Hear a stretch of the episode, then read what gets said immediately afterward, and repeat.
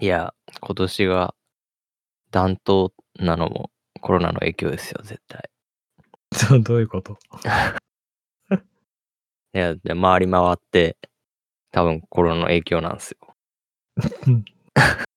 そうなんだ。多分あの、あれじゃないすか、こう活動社会活動をしなくなったところがうんいっぱいあって、うん。うん。それにこう CO2の排出量が減ったて的な？じゃ、う増えん。たんかな？減ってるよね、間違いな減っくね。た的なやつで、それやったらダントツなるわけねえやんって話うなんすん、けそう ど。そう思うけど。うん。いや、まあ、ね、今は何でもコロナの影響っていう時は収まるんで。なんでこんなあったかくなったのか。ね、いや、なんかどっちかにしてくれっていう感じしますよね。寒暖差やばすぎっていうね。そうね。うん。朝晩ダウンいるけど、日中半袖でもいいぐらいな感じとかうん結構あっうんうたん。じゃないすか。そういう時ってあれですよね、なんかこうウェア選びとかうん。結構苦戦するっていうか。そうよね。うん。日常的にもですよね。うん。何着てったらいいんとか。そう。ま、脱げる格好って感じにはなるんでしょうけど。うん。難しい季節ですよね。ねえ。今年は特に。まあ、なんだかんだあったかい日々が続いてるけど、はい。まあ、来週から寒くなりそうなんで。ですね。やっと冬らしくじゃないすけど。うん。朝起きるのが嫌になる時期っすな。そうっすね。嫌ですね。も う、ね、背中にね、根が生えた状態から引きちぎる感じになるんでですね、う毎朝。ん。やっぱりあの、タンパク質多めに摂ってるマキちゃんでも朝は、この時期は辛い。関係ないんじゃないす か？タンパク質と朝は、多分相関関係ない気がしますね。あ、ほんと？なんかでも、タンパク質多く摂ったら、ちょっとこう目覚めがいいっていう話を前してたじゃない？ああ、それはね、その HP がマックスに戻ってるってだけであってうんうん。その気力的なやつはまた違いますね、 多分。お布団峠を越えられるか越えられないかいはないかはあれですもんね。精神力ですもんね。そうね。精神力ゼロなんでです ね。うん。甘えれるもんにはとにかく甘えるっていう体質なんで。うん。もうね。寒い、起きれない、そして外を走りたくなくなるっていう。ね、負のスパイラルね。なりがち。なんなんだろうね、寒さっていう このなんとも言えない敵。そうっすね。いや、なんとも言えないう敵。ん。うん。 ま、今日はね、ちょっとそんな敵につい て、どう対抗していくかみたいな話をちょっとしていきたいなと思っております。そうっすね、ちょっと無理やり感ある入りにはなりますけど。ま、なんかあれですね、前エピソード7で言ったんすかね。今年もやろうって感じで、あの、冬支度について話していきます、今回は。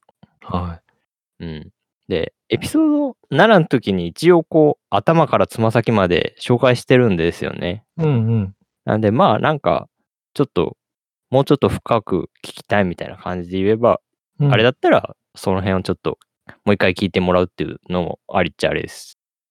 うん。ええ、ま今あ。回はなんなんて言うんすかね。ま、あるあるだったり、こうちょっとアップデートした感じだったり、はいはい。言いそびれてたやつとかを言っていく感じにはなりますかね。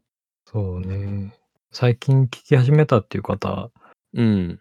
がね、もしかしたらうん。いらっしゃれば、エピソード7とか、まだ聞いてないかもしれないんで、むしろこっち最初に聞くみたいな話になるかもしれないでうすね。ん。ま、一応ね、網羅していこうっていうのはありますけど。うんうん。うんうんうん。そんな感じでやっはてい。いきますか。ま、これから間違いなく真冬になってくるので、ま、そんな中でも、少しでもこう、家を出ようって思えるような準備的なところすかね。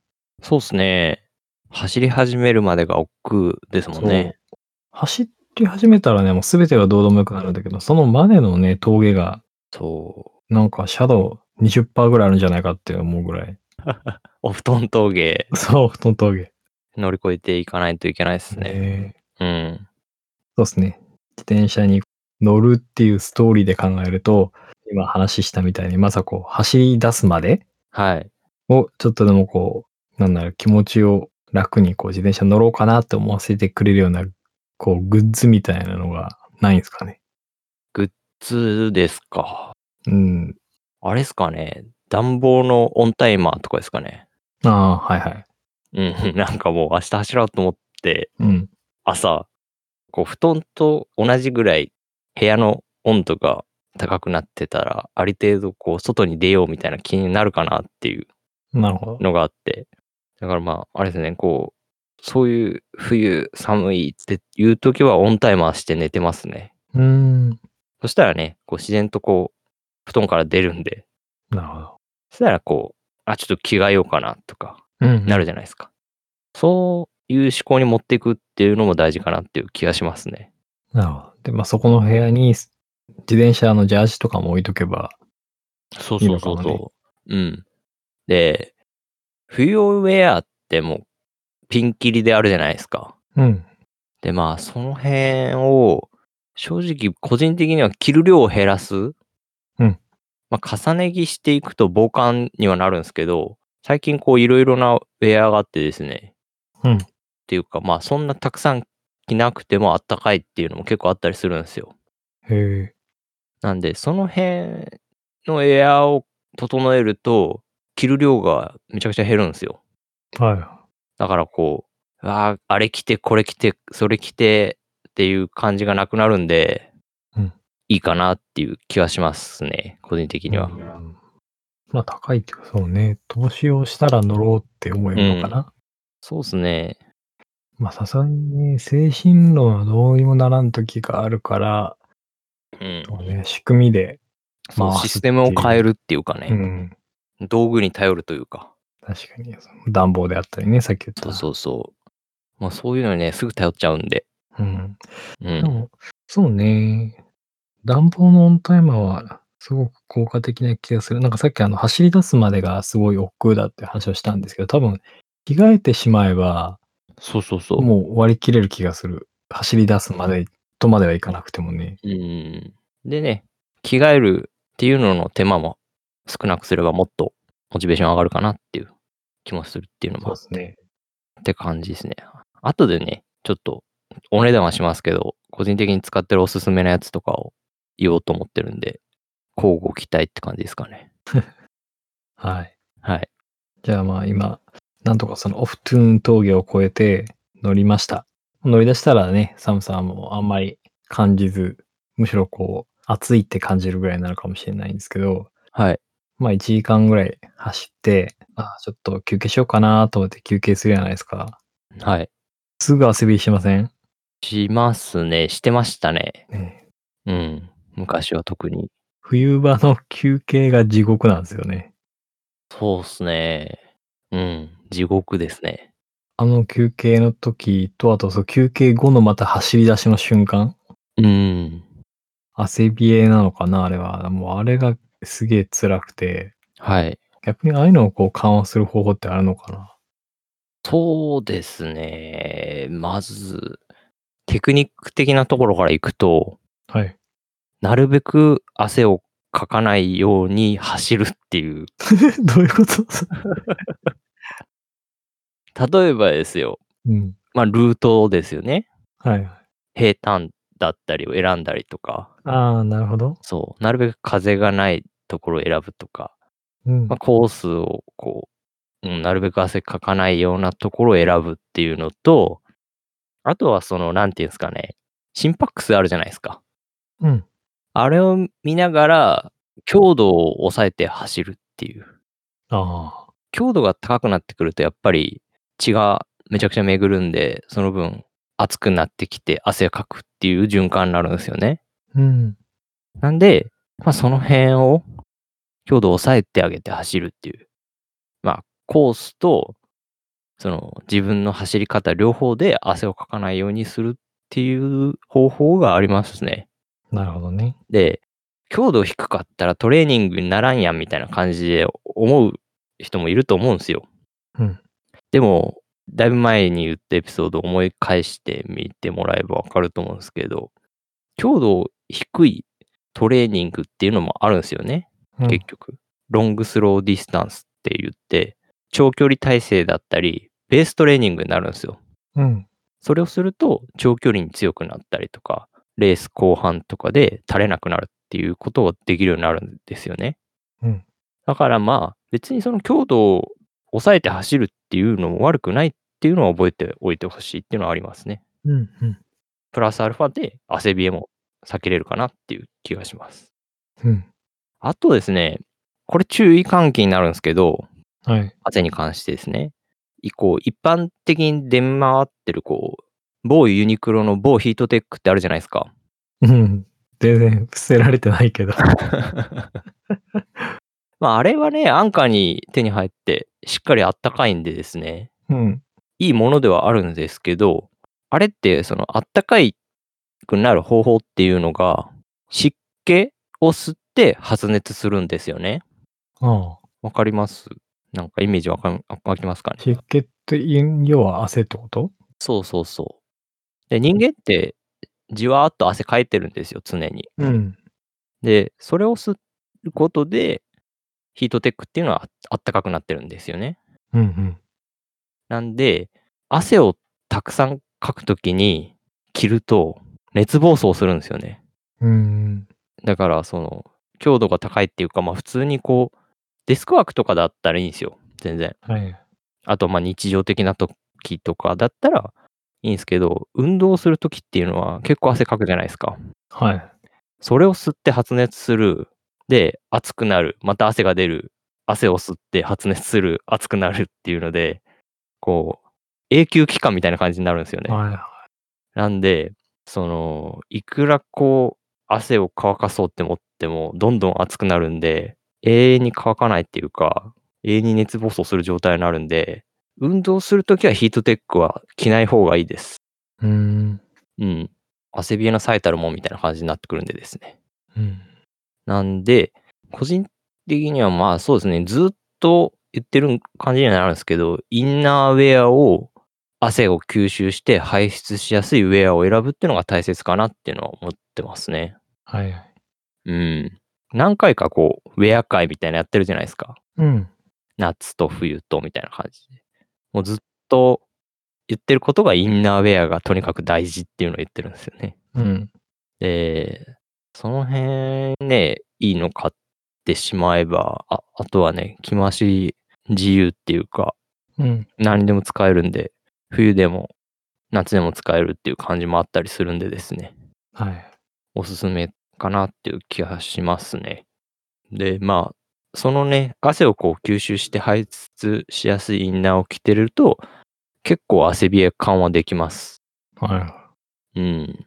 で、そうですね。あとは、なんだろう。休憩の時とかはあって、吹きさらしの状況が結構あったりするじゃないですか。い。うん。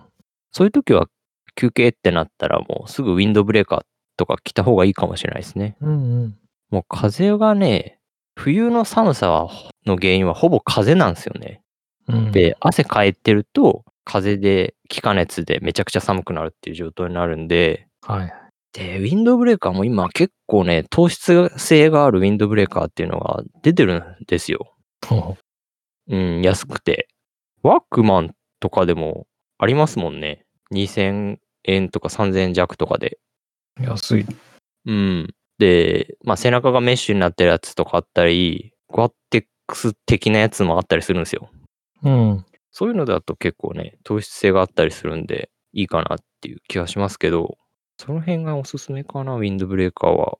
へえうん、昔みたいにね、こう、全部風を通さない生地で、ウィンドブレーカー着てたらびちょびちょになるみたいなのあったりするんですよ。はいはいはい。そういうのは最近少なくなってきてるかなっていう気がしますね。うん。この辺は、うん、あれなんですよ。こう、生地の進化みたいな感じにはなってるんですけど。で、そんな感じかな。ウィンドブレーカー着たら、うん、汗びえ防げそうな気がしますね。うん。で、そうですね、走りながらのテクニックにはなるんですけど、もう走ってて、汗かいてくるの分かるじゃないですか。うん。走ってる段階からこう、チャックを開け閉め、ジャージの、うん。して、適宜換気してやるっていうのがいいかなって気がしますね。うん。風を通すというか、まあ、ひんやりするんですけど、でも、止まってる時より動いてる時の方がそれしやすいんですよね。ぶっちゃけ。うん走って。る時だと結構ね、体が温まってるっていうのもあって、ホテリをこうね、冷ます的な感じでできるんで、うんうん。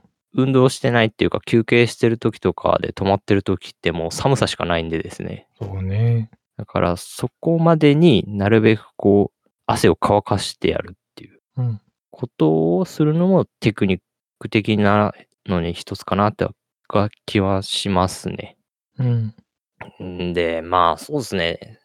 最終的なところになるんですけど、室内で休憩できる場所を選ぶっていうのがいいかもしれないですね。正解。うん。今ね、結構コンビニでもイートインスペースあったりするじゃないですか。うんうん。あ、申し訳ないですけど、ちょっとっていう感じで、汗が落ち着くまで居座るっていう方法もあるかなっていう気がしますね。うんうん。あとはもうこうね、お昼ご飯休憩を取るっていう。はいはい。そういう時、ところで、まあね、ちょっと汗を乾かさせてもらうっていううん。方法もあるかなっていう気がしますね。まあこれが多分一番かな。うんうん。屋外より屋内って感じですね。冬まあは。そうですね。そうだね休憩するときは。うん。うん。汗びえね。自分一人で走るときは確かに、あんまり負荷かけずに済むルートを走ればいいけど、グループライドとかになるとなかなかね、自分一人じゃそうですね。決められないこともあったりするだろうから。ああ、でも、どうなんですかね。ちぎれる勇気。ちぎれる勇気。別にそんなね、多分自分たちの周りのグループライドは緩いんで、大したことないけど、うん。 バンバン走る人たちはそもそも冬で外走るのが億劫だなんて思わないのか。レベルがそう多分そうだと思い ます。うん冬でもね、そう、半袖半ズボンとかいますからね、普通うんうに。ん。いやー、体温高いんやなって思いながら見てますけど。個人的にやっぱゆるポタが多くなるんで、冬は特に。なんで、うん、結構しっかり着る感じにはなってますもんね。寒いのが嫌いっていうのもあるし。はい。うん。まあ今、マキちゃんの話で、はい。ダンシング FM でも常々言っている、まあインナー大事説うん。はあって、で、あとさっき言ったウィンドウブレーカーの話があったけど、はい。冬の時ってインナーがあって、その上にアウターがあるよね、実際。はい。まあその、あんまりこう、アウターについて今まで触れてきた感がないんだけど、アウター選びってなんか大事なこととか注意することってあったりするんですかねそうですね。アウター選び、うん。まあ、インナーはね、さっき言ったみたいにこう、汗が、汗抜けがいいやつうん。で、しっかり汗吸ってくれて乾きが早いやつっていうのがいいっていうのはあるんですけど、アウターはですね、ちょっと前提条件からの話になるんですけど、うんまあ暖かさの前提条件って感じですけど、ウェアの中の空気の多さで決め、決まるんですよね。うん。なんとなくイメージつきますかね。うん。もう、自分のウェアの中、まあ、ウェアは一つの部屋って考えたら、その部屋の中を暖かくするみたいなイメージかなそうですね。まあこれ、ちょっとね、アウトドア関係の用語にはなるんですけど、デッドエアーって言うんですよね。はで、デッドエアで、まあちょっと調べてもらえればわかるとは思うんですけど、気になる方は。い。うんでそのデッドエアっていうのが大事なんですよ。で、まあそうですね。これ日常的なところでも言えるんですけど、カシミヤってあるじゃないですか。うん。あれが、その普通のニットよりあったかいっていう理由は、糸の細さなんですよね。ほうほう。同じ容量で糸が細いと、どういうことが起きるかっていうと、空気の量が増えるんですよね。うん。同じこう厚みがあるとするじゃないですか。うん。で、糸が細いで同じ重量だとしたら、空気の、あ、同じ重量じゃないや、同じこう、なんていうんですか、密度うん。であれすると、空気の量が圧倒的に糸が細い方が多いんですよね。えっていうのがあって、まあ、それが一つの肝にはなってくるんですよね。ー。うん。で、自転車ウェアのこう冬用の選び方みたいな感じになってくると、いろんなとこで書かれてるのが、こう、重ね着うん。をするっていう。まあ重ね着する、まあ、要はこう、インナーウェアに、冬用のちょっとフリース的なインナーウェア着て、こう、防風ジャケットを着て、その上にウィンドブレーカー羽織るみたいな感じうん。とかがこう、一般的なウェアの感じにはなると思うんですけど、そうすると結構着る量が増えるんですよね。うん。なんで、結構ね、重ね着しまくるのも良くないかなっていう印象はあるんですよね、個人的に。まあ、楽っちゃ楽なんですけどね、重ね着すると。うん。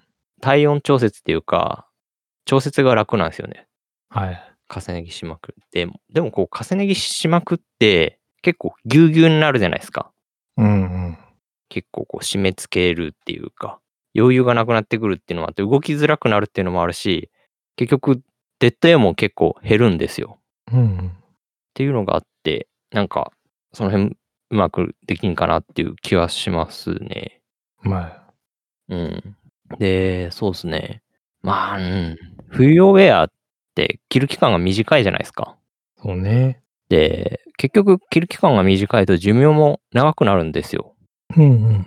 なんでこうね、一長羅じゃないですけど、納得がいく一枚をケチらず買うのがいいかなっていう気がしますね。アウターに関しては。体型が変わらなければ数年使えると。そう。まあね、体型は変わるけど な。いや、身近に体型が変わってる人、如実に変わってるって人が結構いるんでですね。しかもそれは、いい方にってことだよね。 そうっすね。いい方、両方いいんですけど、でかくも細くもなってるんですよね。 なるほどね。うん。筋トレしてでかくなってるとか、ダイエットして細くなってるみたいなのもあるんで。まあでもね、そんな言うてもね、2サイズ変わるわけじゃないんでですね。うん。なんて、まあ、いいの買ったらいいと思うけどな。どうなんやろな、この辺。まあ、お財布と相談って感じにはあるんですけど、まあね。うん。まあ、アウターでね、そこそこいいの買ってれば、こう、インナーでね、ある程度調節できるんですよ。うん。で、こう、なんていうんやろう。うん。インナーをちょっと厚手のインナーにするとか、そういう感じで、厚手って言ってもあれですけどね、こう、傘が高いやつ。うん。まあ、こう、ミレーのダイナミックっていうのがあるんですけど、それが結構傘が高くてメッシュのやつで、くのいちみたいなやつがあるんですけど、うん。それが割とね、あったかいんですよ、冬場。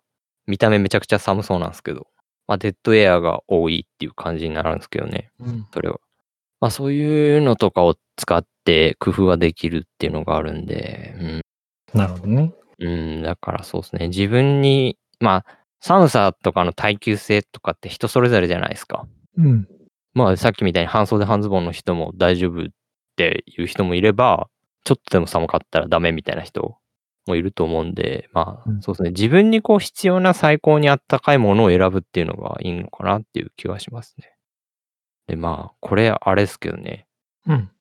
なんていうんやろ、そう言われても着る気がすると思うんですけど、こう、あれですね、身につけるもんは試着しまくれっていうやつです。はいはい。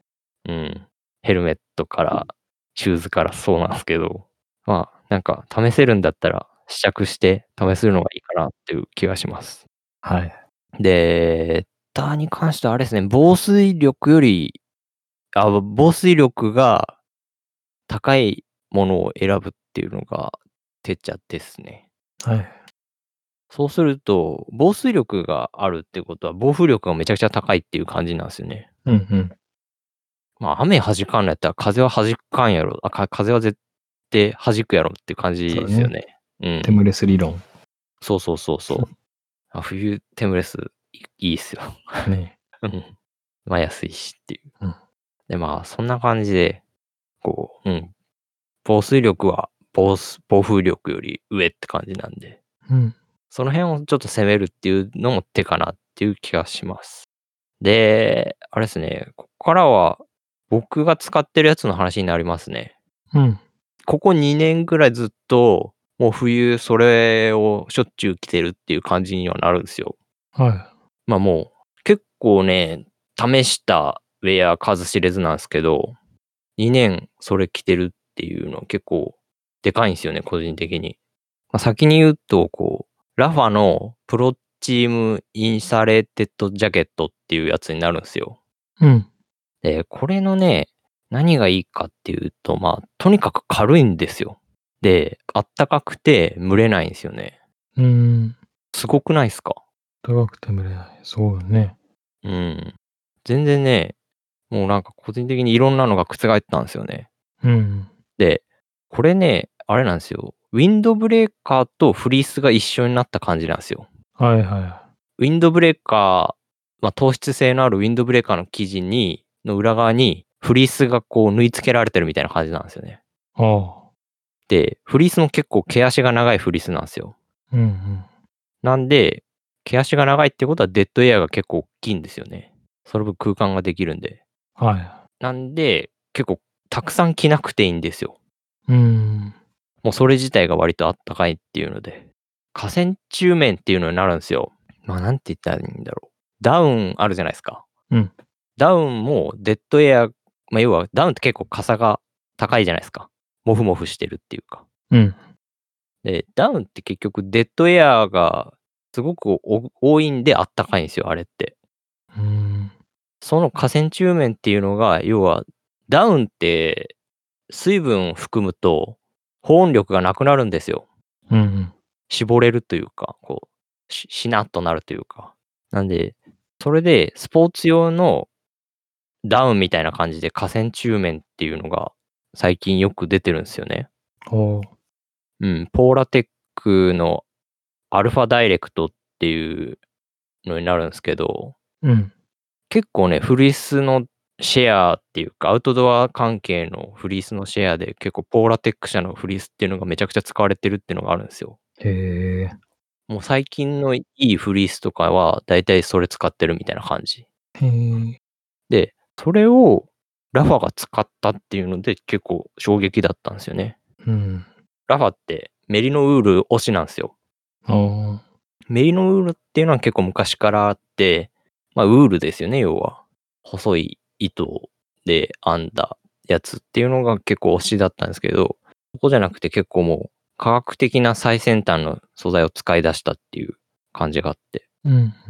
で、結構ね、アウトドア関係だったら、こうもうアティクアクティブインスタレーションって言って、うん要は行動着っていうんですかね。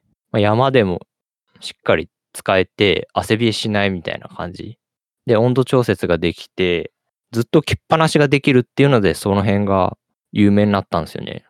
なんで、それが自転車用ウェアにで使えるってなって、で、買ったって感じなんですけど、まあ、それがいいんですよ。全然、 全然なんか伝わってる気がしないですけど。だからまあ、要は結構防風性と保温性と吸汗速乾性を兼ね備えてるんで、こう、ウェアの、なんていうんですかね、暑い毛脱ぐとか寒い毛着るみたいなのをしなくてよくなったんですよね。うん。もう着っぱなしでいいっていう感じになったんで、う。うんん、チャックの開け閉めだけで温度調整ができるんですよ。うん。まあ、ちょっとしたダウンみたいな感じで思ってもらったらいいかな。うん。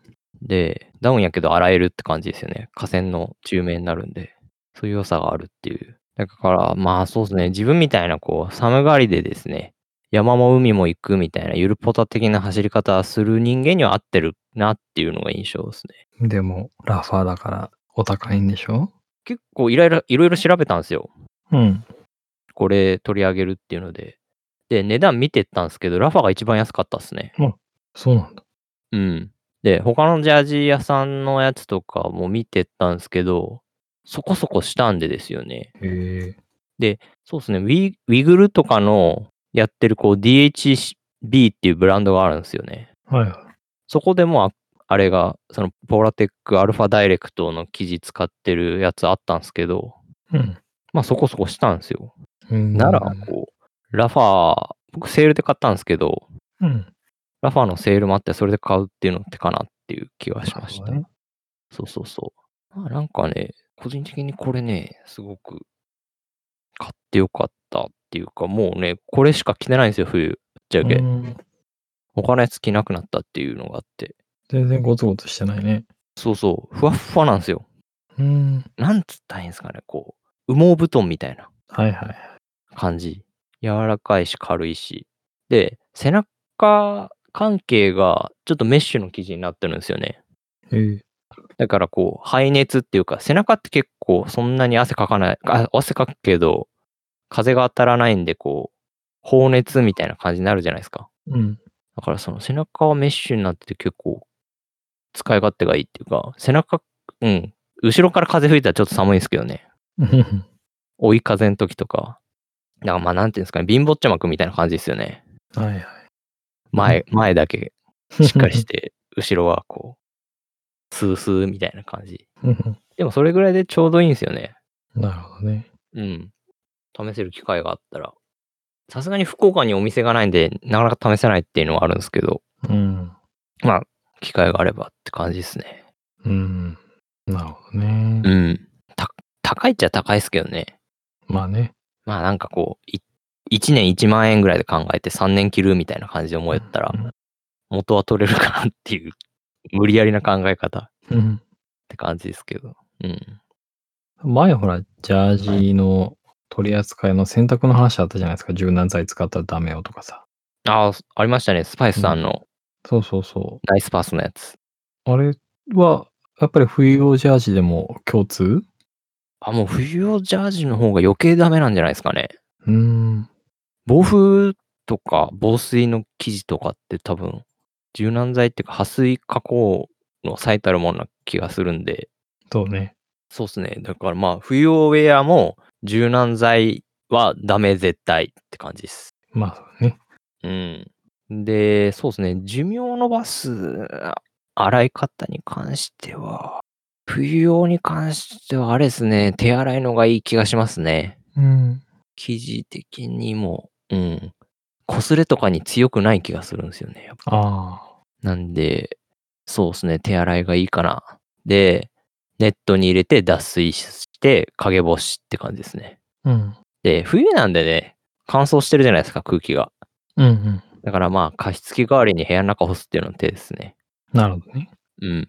まあ、暖房つけて時は勝手に乾くっていうのがあるんで、うんうん。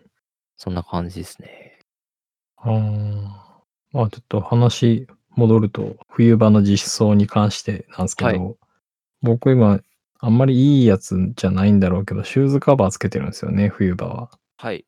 でも、やっぱまあ冬レベルになると、なんか足先がすごいこうピリピリしてくるというか、感覚がなくなるというか、うん。まあそういうことってあるんですけど、なんか、シューズカバー以外で対策みたいなのってあったりするもんなのかなっていうのをちょっと聞いてみたくて。ああ、そうですね。僕もシューズカバーね、そんないいやつ使ってないですけど、うん。まあ、なんていうんですかね、ルーズソックスみみたいなやつ使ってるんですよ。はい。靴下に穴開けてビンディングシューズのビンディング出すみたいな感じうん。のやつを使ってるんですけど、結構ね、それ、風は入ってくるんですけど、そんなね、寒さみたいなの感じたことはあんまないんですよ。うんで多分ですね、あれだと思うんですよね。靴下だと思うんですよ。うん。個人的に。ああ、なるほどね。そう。やっぱりこう、足先って結構汗かくじゃないですか、なんやかんやで。書くんだ。かきますよ。うん。指先とかもかかないですかあんまり指先ああ。それはあれかな。体質的なところかな。かな。足の裏はまあなんとなくイメージ湧くけど。うん。多分、どうなんやろ。帰ってるんじゃないですかね。うん。書いてそれるかもしれかな。い。うん。で、まあ、一個の対策として、汗抜けのいい靴下を使うっていうのもいいかなっていう気がしますね。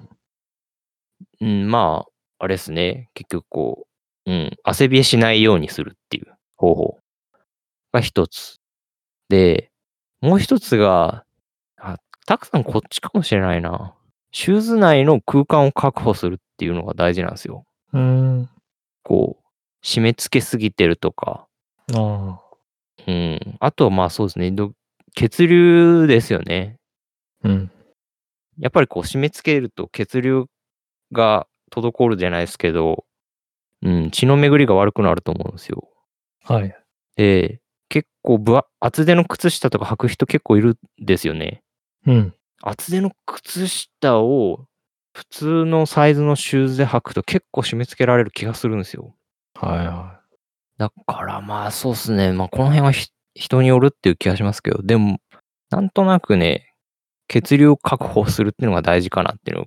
まあうん僕自身そういうところがあったんで、こう、冬はこう、なんていうんですかね、夏ほどシューズを締め付けないとか、い。うんうん。そういうのでやってますね。なるべくこう、足を自由に動く、足の指までうん。自由に動くような感じで履いてるっていうなるほど。うん。あと、こう、汗抜けがいい靴下を履くっていう。はい。まあこれがどうなんですかね。ちょっと工夫的なところになるんかな。うん。まあ、人体的なところですよね。の対策。で、次はあれですね、物理的な対策。もうね、シューズって結構メッシュの素材使ってたりとかするじゃないですか。うん。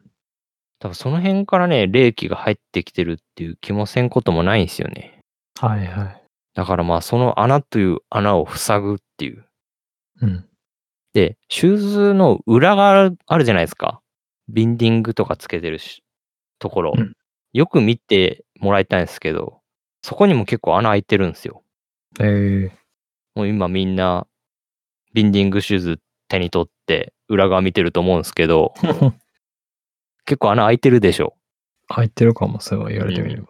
まあ、バーチャル的に。そこを塞ぐっていう。うん。のを忘れちゃいけん感じですね。で、そこを、なんていうんですかね、アルミホイルとかで塞ぐっていうのも手なんですよ。なるほどね。うん。結構ね、その、インソール取るじゃないですか。うん。そこでインソールの裏側っていうか、中にアルミホイルを敷くっていう方法。はいはあとはまあこう、インソールに沿ってこう、アルミホイルをいい感じに切って、うん収まりが良くようにするとかいうのとか。い。はいは。。で、防ぐ、塞ぐっていうのもありかないうん。うん。結構ね、やっぱ、馬鹿にできないんですよ。そういうので穴塞ぐと。で、あとは、そうですね。うん、多少蒸れるかもしれないですけど、こう、シューズカバーとシューズの間に、こう、ビニール袋みたいなフィルム関係のやつをああ。入れるっていう。はいはい。のがいいかな。もう相当寒い時にこれやるんですよ。もうなんかこう、2度とか、うんもう雪ふ降りそうなくらいとかも、うん。なんうか、んそういう時はやりますね、これ。なるほど。うん。コンビ、まあでも今ね、ビニール袋ただじゃないもんな。そこ、それよ。 ねあれですよね、マイバッグ的に マイビニール袋を持ち歩くっていう。はさすがに寒くてどうしようもないときは3円ぐらい払うしかない ね。 まあね、財布忘れたって時もあるかもしれないん で、帰れよって話なんですけど。で、まあね、そういう感じで。だけどまあ、ビニール袋もね、あんなたくさん入れないんですよね、結うんう局。ん。まあ、いい感じにこう、さっきのアルミホイルじゃないですけど、こうシューズと同じような形で切ってやるとか、うん。したやつを持ってって、寒くなったらそれを仕込むとか、はいはい。いう手があるっちゃありますね。で、シューズカバーしてなかったら、もう、あれですね。もう、靴下とシューズの間に仕込むとか。うん。いう方法がありますけど、まあね、群れるっちゃ群れるんでですね、うんこれ。も最終手段って思った方がいいかもしれないです。群れると汗かくんですよ。うん。そしたら汗冷えするっていうので、汗冷えすると霜焼けになるんですよ。ああ。そうそうそう。っていうのがあって、悪循環になったりするんで、まあなるべくこうね、最初と一緒じゃないですけど、汗をかかないようにするっていうのと、うん。まあなんか血をしっかりあ指先まで巡らせてやるっていううん。のが、うん、心構えとしてはいいかなっていう気がしますね。うん。あとはまあね、テクニック的なところっていうかまあ道具でカバーって感じですね。はい。そういうアルミホイルとか。そんな感じですね。まあ、走る上でっていうところでいくと今みたいな感じかな。全体的には。うん。ちなみにじゃあ、自転車に乗らないところっていくと、はい。メンテナンス的なところで、冬と夏場で、このメンテナンスの違い、メンテナンスの違いっていうのかわからないけど、その、機材的なメンテナンスですか、そうね。そううそうそう。んなんか、まあ、例えば冬は乾燥しやすいから、ホコリが舞いやすいんで、掃除こまめにした方がいいよとか、そんなんてあったりするのかな。ああ、確かに、そうっすね。今言われて気づきま した。そうですね。乾燥しますね。で、まあ、乾燥すると埃増えますね。そうよね。確かに。うん。どうなんですかね。こう、レースとかなければ今まで通りのスパンでいいんじゃないですかね。うん。うん、今まで通りのペースというか。いや、だって寒いっすもん。ね。掃除するの。そう寒いもんね。 うん。だからまあね、よし、今日は天気し、やるかぐらいな感じの時でいいんじゃないですかね。まあそんな意識する必要はないっていう感じかな。そうですね。まあ、掃除関係に関してはそんな感じかなっていう気がしますね。うん、そうですね。メンテナンス、そうですね。こう、ハブうん。をばらしてメンテナンスするっていう人は多分少ないとは思うんですけど、うん。まあね、僕みたいに稀にそういうのをするって人いると思うんで、そういう人に関しての注意喚起じゃないですけど、冬はですね、こう、グリスが硬いんですよ。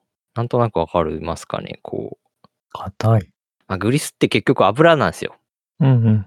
オイル、おうん。なんで、寒いとですね、硬いまんまなんですよ。はい。で、温めると柔らかくなるんですよね。で、硬いまんまのグリスを使うと、走りも硬くなるんですよ。うーん。潤滑が悪くなるというか、まあ悪くはなりならないですけど、こうね、ねっとり感とか粘度が上がるって感じですかね。走りもこうねっとりしてくるじゃないですけど、なんか今日進まんなみたいな感じになったりするかもしれないんですよ。はだからまあそういう時は冬ね、グリスはちょっとね、柔らかめのグリスを使うっていうのがいいかなっていう気がしますね。い。うん。雨降るっていうのもそんな少ないんでですね、結構ね、防水力があるグリスっていうのは硬いんですよ。なんで、まあ雨そんな降らんしいいやろって感じなんで、まあ柔らかいグリスを使うのがいいかなっていう気がしますね。なるほどね。うん。で、次、タイヤに関してなんですけど、うん。これは何ていうんですかね、根拠に関してはあんまり探しきれなかったんですよ。はい。で、経験的なところから言うと、寒い時期から新しいタイヤを使い始めるのは良くないかなっていう気がするんですよね。こう、暖かくなったらこう、ひび割れるとか、寒い時期にめっちゃひび割れそうな印象があるんですよね。はこれね、なんか難しいんですけどね。まあでもタイヤってゴムじゃないですか。い。うん。なんでこう、温度とかに結構敏感だと思うんですよ。うん。 なんで、年明け、正月にこう、新しいパンツ履き履くみたいな感じのあったりするじゃないですか。そういう、なんとなく文化的な、ある、ないんですかね。 うん。まあなんかね、そういうちょっとこう、新年におろすみたいな、ああ、まあ確かにでもそう、あるかな。うんそうそうそう。なんかこうね、初物じゃないですけど。で、新年おろすのは良くないかなっていう気はしますね。なんかね、知り合い関係もね、寒い時期におろしたタイヤって寿命が短いんですよ、なんとなく。 へえ。うーん、こうひび割れとかが激しいとかあったりするんですよね。なんで、なんとなく嫌な感じがするんで、うん。タイヤ、まあ、必要なければなんですけど、うん。必要なければもう、まあちょっと暖かくなってきてから交換するのがいいかなっていう気がしうます。ん。で、まあ、どうしてもね、もうパンクしたとかサイドカットしたとかなんか踏んだとかでもうタイヤがダメになったらもう新しいの使うのは全然いいです。うんうん。ただまあなんかそんなね、寿命長くない気がするっていう気がしますね。なるほどね。すごく曖昧ですけどね。う。うんん。まあそこは感覚値ってことですね。うん。なるほどね。はい。まあ、こんなんとこかな。なんか他に冬らしさみたいな話ありますそうですね。冬って空気抵抗が増えるんですよ。うん。これ前なんか問い合わせで来てなかったですかね。ああ、そうですね。まだちょっと取り上げてはいないでしたけど、はい。じゃあ、このコメントを取り上げますか、1個ですね。はい。はい。お問い合わせいただいたのが、辛さが正義ではないさん という方なんですけれども、え、こいれ、ただいた、んはい。いや、なんか、え、スパイスさんなんですかねど、ど、どうだわかんないい。ですね。どうんちょっと悩ましいですね。ない気がしないでもないですね。気がしないでもないですけど。うんカレー関係な感じだもう一波出てきたって感じですかね。いた だいたコメントを読み上げると、いつも楽しく拝聴させていただいております。また、リスナーの方にカレー好きな方が多いようで、勝手に嬉しく思っており ます。いよいよわかんなくな る。そうよね。まあでもありがとうございます。す。知れない。たくさん聞いてくれてるってことなんでですね。そうでしょうね。はい。ありがとうございます。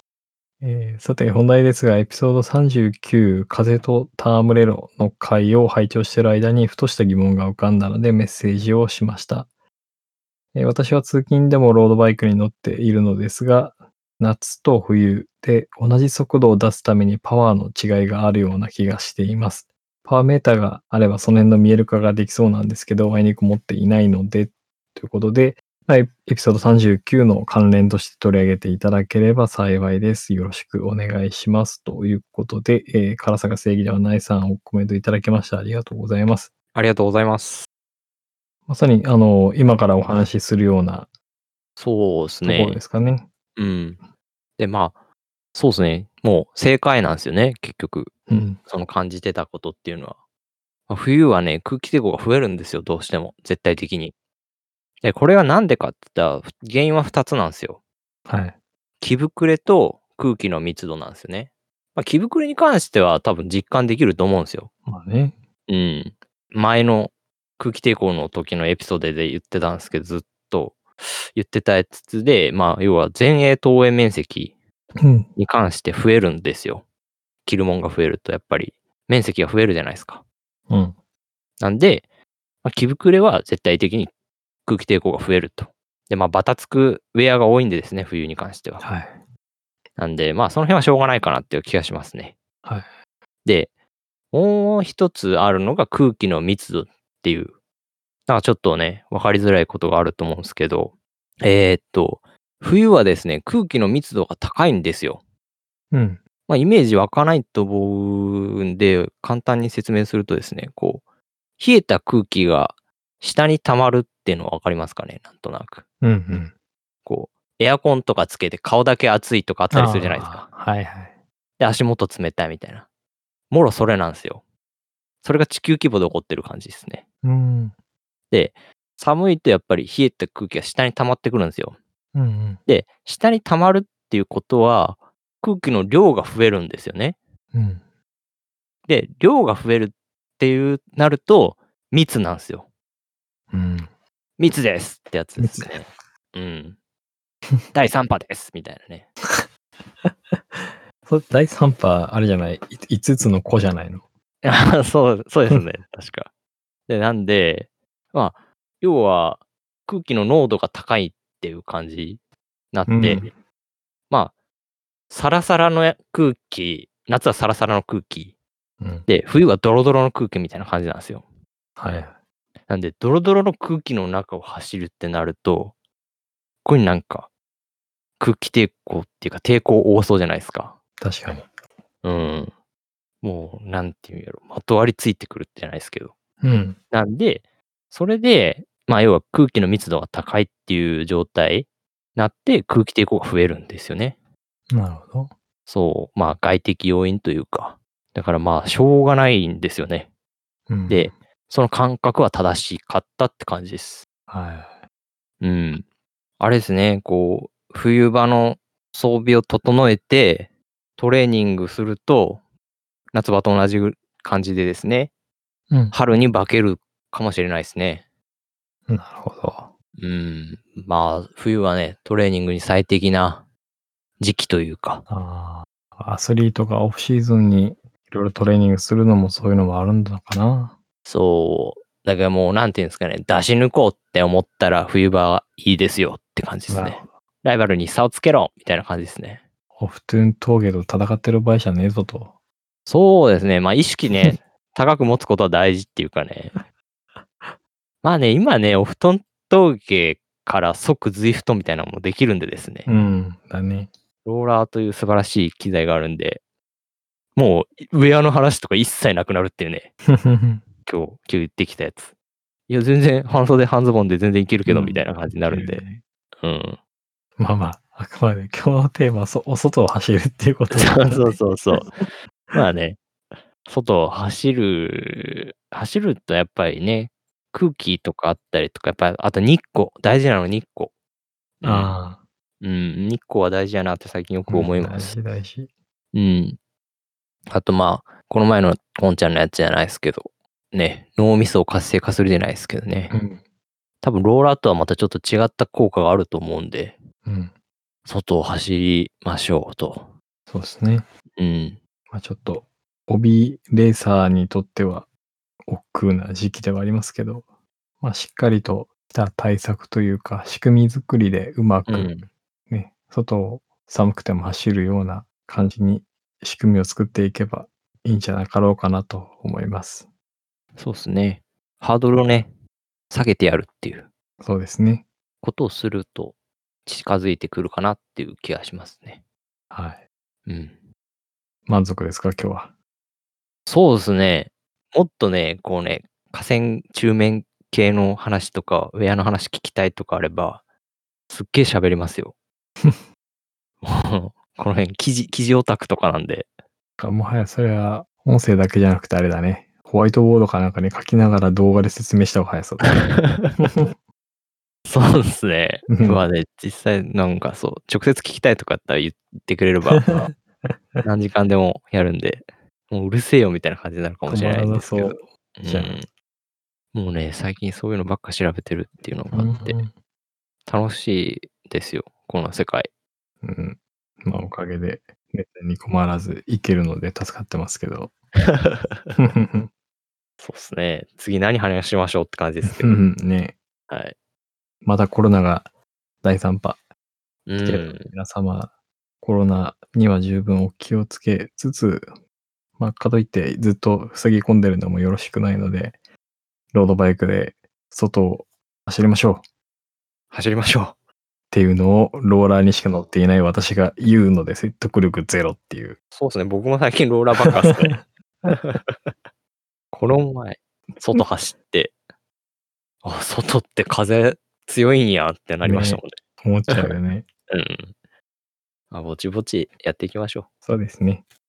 はい。という感じでエピソード43ですね、えーロードバイク乗りの冬自宅というテーマでお届けしてまいりました。えー次回エピソード44でまたお会いしましょう。バイバイ。う。バイバイ。